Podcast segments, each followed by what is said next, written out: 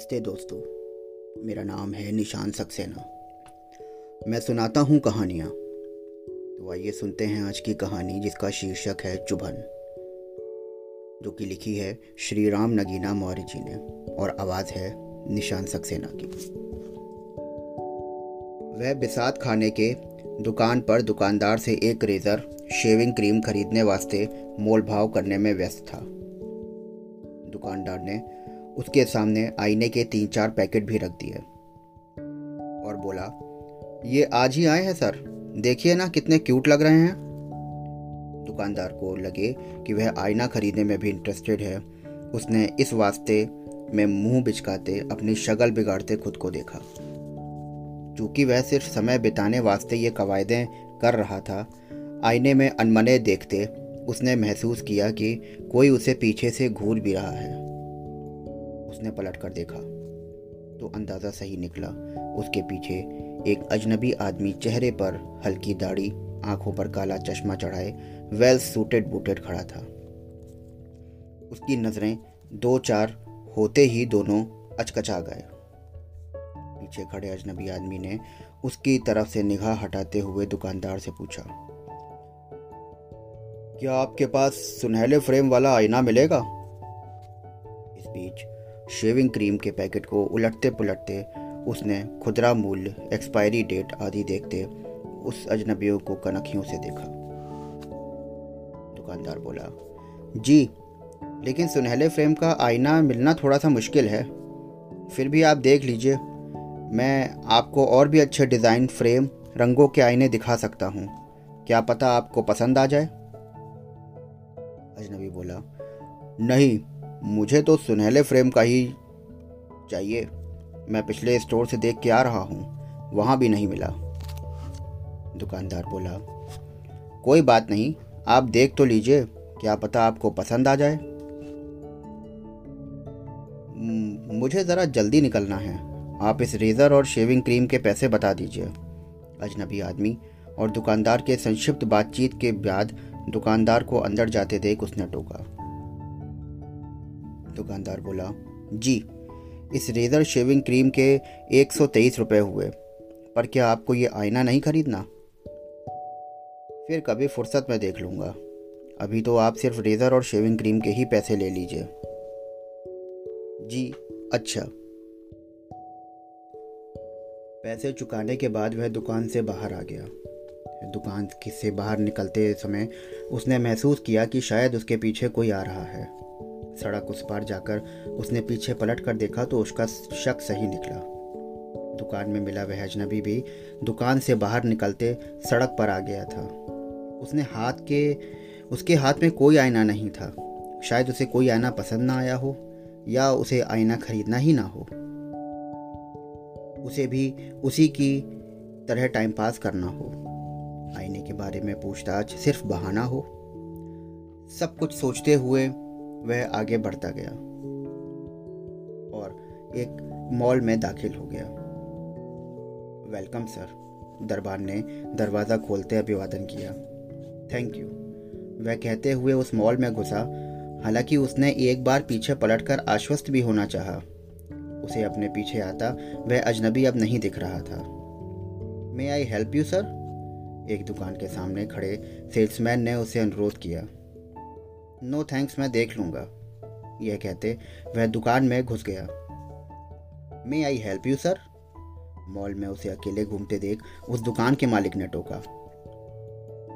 उसने कहा, कोई पार्टी वियर सूट या कोट पैंट दिखाना था? दुकान का मालिक थोड़ी दूर पर खड़े सेल्समैन से बोला, विकी, तुम जरा सर को पार्टी वियर सूट दिखाना। सेल्समैन उसके पास में आया और सूट दिखाते हुए बोला, सर, हमारे यहाँ सूट पर हैवी डिस्काउंट चल रहा है। आप मेंस सेक्शन में आइए, आपको सूट दिखाता हूँ। बावजूद डिस्काउंट के, मेरे बजट में कोई सूट नहीं आ रहा था। यह कहते, उसने सेल्समैन से पीछा छुड़ाना चाहा। कोई बात नहीं, सर। आप अगले हफ़्ते ऑफ़ सीज़न डिस्काउंट आने वाला है। हर हफ़्ते, आइए। क्या पता आपकी रेंज वाला कोई सूट मिल जाए? ठीक है। फिर अगले हफ़्ते आता हूँ। कहते वह आगे बढ़ गया। चलो, जान छूटी। सेल्समैन द्वारा दी गई इस जानकारी से यक बयक उसने राहत महसूस की। उसे वहाँ से खिसकने का बहाना मिल गया। मॉल में घूमते हुए जब वह लेडीज़ सेक्शन की ओर आ गया, डिस्प्ले में मेजेंटा कलर का एक कुर्ती पर उसकी निगाह अटक गई। प्राइस देखा तो खास महँगी भी नहीं थी। यह कुर्ती मनीषा के बर्थडे गिफ्ट के लिए कैसी रहेगी? उसने मन ही मन सोचा। एक्सक्यूज मी इसकी क्या प्राइस होगी? क्या इस पर भी कुछ डिस्काउंट है? उसने सेल्समैन का ध्यान उस कुर्ती की तरफ़ आकर्षित करते हुए दाम पूछना चाहा। नहीं सर, यह तो ऑलरेडी ट्वेंटी परसेंट का डिस्काउंट है। अब इस पर गुंजाइश ना बचती है।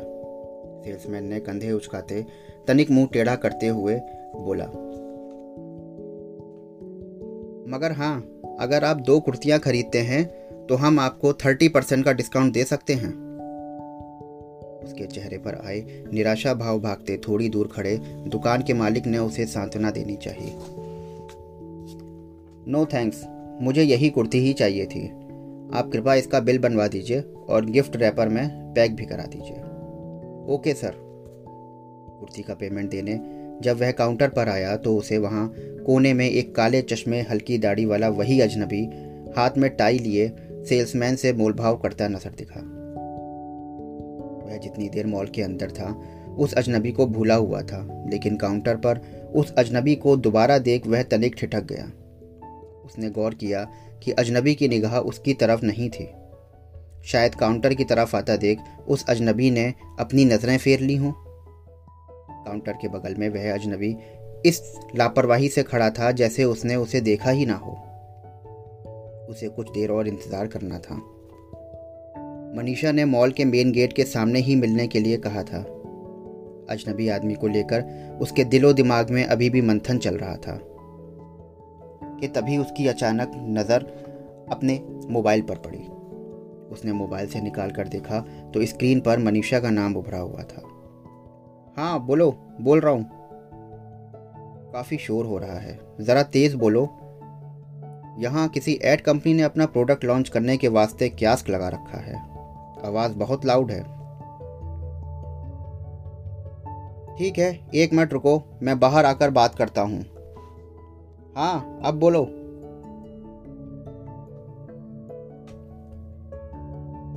क्या कह रही हो? नहीं आ सकोगी? पर क्यों नहीं आ सकोगी? क्या हुआ? लेकिन तुमने तो प्रॉमिस किया था। तुम्हारे बर्थडे पर हम दोनों मिलकर पिक्चर देखेंगे। मैंने दो टिकटें भी खरीद ली हैं। इतने दिनों बाद तो प्रोग्राम बना था। इकट्ठे पिक्चर देखने, फिर रेस्टोरेंट में खाने पीने का भी। नहीं नहीं, नाराज़गी वाली बात नहीं। काम तो सबसे पहले है। अगर बहुत ज़रूरी कंसाइनमेंट है तो इट्स ओके उसके चेहरे पर अचानक आई क्षुब्धता साफ़ झलक रही थी। उसने लापरवाही पूर्वक वापस मोबाइल अपनी जेब में रखा। मनीषा नहीं आ सकती। बता रही है कि उसके बॉस ने कुछ अर्जेंट काम दिया है। कोई ज़रूरी कंसाइनमेंट है जो तत्काल भेजना ज़रूरी है। अब उसे अकेले ही पिक्चर देखनी पड़ेगी। खैर, अरे, यह क्या? यह अजनबी आदमी तो यहाँ हॉल के बाहर टिकट लेने वालों की लाइन में भी लगा हुआ है। वह जहाँ जहाँ भी जा रहा है यह अजनबी भी वहाँ वहाँ दिख रहा है। अजब संजोग है। खैर, उससे मुझे क्या? क्या पता यह एक महज संजोग ही हो? यह सब सोचते सोचते किसी भी आशंका को परे ढकेलते वह अंदर हॉल में जाकर अपनी सीट पर बैठ गया। मध्यांतर में जब वह अजनबी आदमी उसे फिर दिखा, जो हॉल के अंदर दोनों सीटों पर बैठा हुआ था। अब वह एक फ़िल्म की कहानी में उलझा हुआ था कि अचानक उस अजनबी को देखकर उसके मन में दूसरी उलझन शुरू हो गई थी। इस बीच हॉल की लाइटें बंद हो गई थी, फ़िल्म का दूसरा पार्ट शुरू हो गया था। पर अब उसका ध्यान पर्दे पर हो रहे हलचल पर नहीं था। उस अजनबी आदमी की छवि उसके मन मस्तिष्क को झंझकोरे हुए थी। अजनबी का यूँ बार बार मिलना उसे बेचैन परेशान किए रहा था। अचानक उसके दिमाग में एक अजीब सा ख्याल आया। उसके बैग में शेविंग क्रीम, रेजर और पानी की बोतल ही तो है। क्यों ना सीट पर बैठे बैठे वो अपनी दाढ़ी मूछ बना डाले। ताकि फ़िल्म देखने के बाद जब वह हॉल से बाहर क्लीन शेव निकले तो लोग उसे देखकर मंत्रमुग्ध हो जाएँ। उस अजनबी आदमी से यदि उसका सामना हो तो वह भौचक्का होकर उसे ढूंढता रह जाए। अगर वह अजनबी उसका पीछा कर रहा होगा तो शायद वो भ्रम में पड़ जाएगा। यही सोच उसने सीट में के थोड़ा अंदर धसते बोतल से अंजुरी में पानी लेकर दाढ़ी मूछों को गीला किया। हल्के हाथों से शेविंग क्रीम लगाते हुए और रेजर की मदद से अपनी दाढ़ी मूछें सफ़ा चट कर डाली। यह काम उसने इतनी होशियारी से किया कि उसके अगल बगल बैठे लोगों को भी इसका पता नहीं चला। अब पिक्चर खत्म हो चुकी थी। इरादतन या फितरतन कह लीजिए। एग्जिट गेट से थोड़ा हटकर वह उस अजनबी आदमी के हॉल से बाहर निकलने का इंतज़ार कर ही रहा था कि अगला दृश्य देखकर उसकी आँखें फटी की फटी रह गईं। मनीषा उस अजनबी के साथ हॉल से बाहर निकलती दिखी। वह दोनों उसके ठीक बगल से एक दूसरे की कमर में हाथ डाले हँसते खिलखिलाते निकल गए। आश्चर्य कि उन्होंने उसकी तरफ़ देखा तक नहीं। शायद क्लीन शेव होने की वजह से ऐसा हुआ हो। लेकिन मनीषा ने तो फ़ोन पर बताया था कि उसे ज़रूरी कंसाइनमेंट भेजना था। वह आज नहीं आ सकती। पर यह तो उस अजनबी आदमी के साथ हॉल से बाहर निकल रही है। कौन हो सकता है यह अजनबी आदमी? मनीषा का पति या उसका बॉस या कोई और? उसने मनीषा को देने के लिए खरीदे गए गिफ्ट, बर्थडे गिफ्ट पैकेट की ओर अनमने ढंग से देखा। फिर कुछ सोचते हुए हौले से मुस्कुरा दिया। और मनी मन बोला, मजंटा कलर की कुर्ती तो पत्नी सुमित्रा पर भी खूब फवेगी। और उसने यूँ क्लीन शेव देखकर पत्नी को आश्चर्य भी नहीं होगा। सुमित्रा को भी तो अक्सर शिकायत रहती है कि उसको दाढ़ी, मूछें अच्छी नहीं लगती। और कभी कभार चुपती भी हैं। तो ये थी दोस्तों आज की कहानी। आशा करता हूँ आपको आज की कहानी अच्छी लगी होगी। मिलता हूँ अगले रविवार आपसे एक नई कहानी के साथ। शुक्रिया।